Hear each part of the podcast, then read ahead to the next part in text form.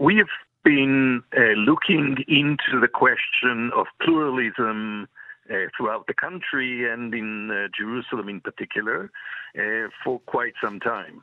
It has to do both with funds, but really goes beyond funds. At one point, we challenged the municipality and actually went to court against the municipality for publishing on the Hebrew and English website a list of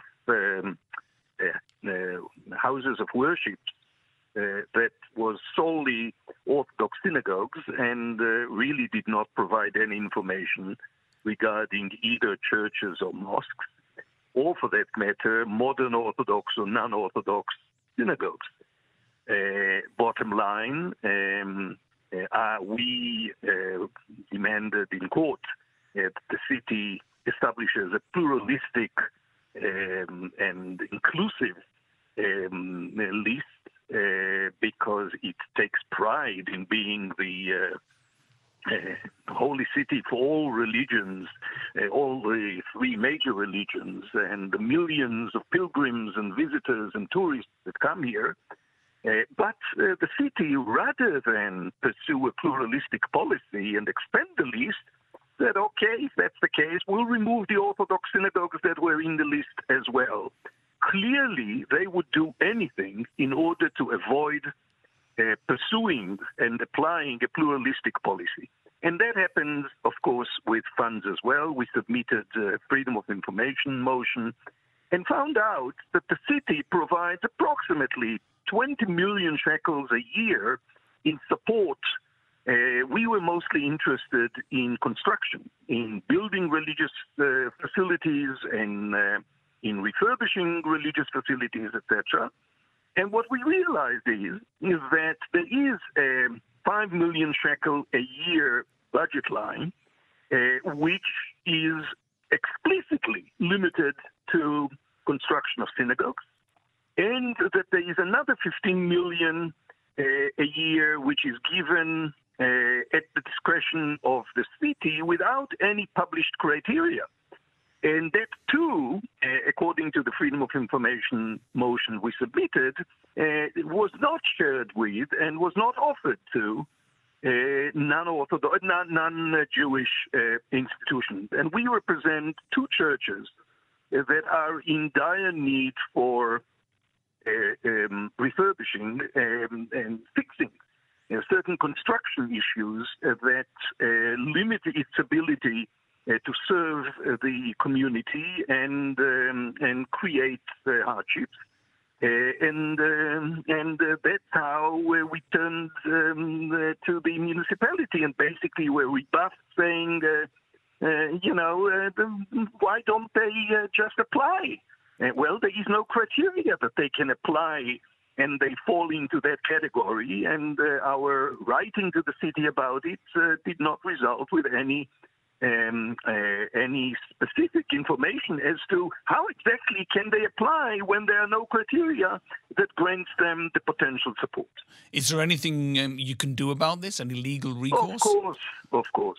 We will go to court, and this time it won't be as easy as removing the list of synagogues in order, cut your face to spite your nose.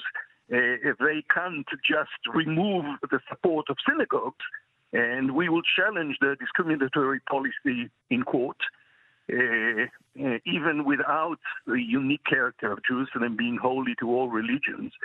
The discriminatory policy in terms of faith, in terms of supporting only Jewish institutions, and primarily Orthodox Jewish institutions, is not something that the courts will uphold. As far as you know, is this policy just limited to Jerusalem, or it's also in other municipalities in Israel? No, not at all. As a matter of fact, when I spoke about the lists of houses of worship, we found that a number of municipalities in the country have lists that include non-Orthodox synagogues as well. And in the case of financial support obviously, we didn't do a thorough study of everything that happens in the country, but yes, there are municipalities and communities that support both Jewish pluralistic projects and multi-faith needs, and both in Tel Aviv, I assume that's the case in Haifa and elsewhere in the north. Do you link this situation with the very prominent role the Orthodox parties play in the makeup of the Jerusalem municipality? I truly appreciate your understated approach. No, there is no other reason than the fact that the Jerusalem municipality basically hangs on the goodwill of the ultra-Orthodox, and there is a lot that the city and its leaders are willing to do in order to buy their support. And it really goes way beyond Jerusalem. It really connects to the attempt of the Haredi parties now to castrate the Supreme Court. It really is the court and only the court that have served as a beacon of light in safeguarding core values of democracy, of civil liberties, of equality, of pluralism.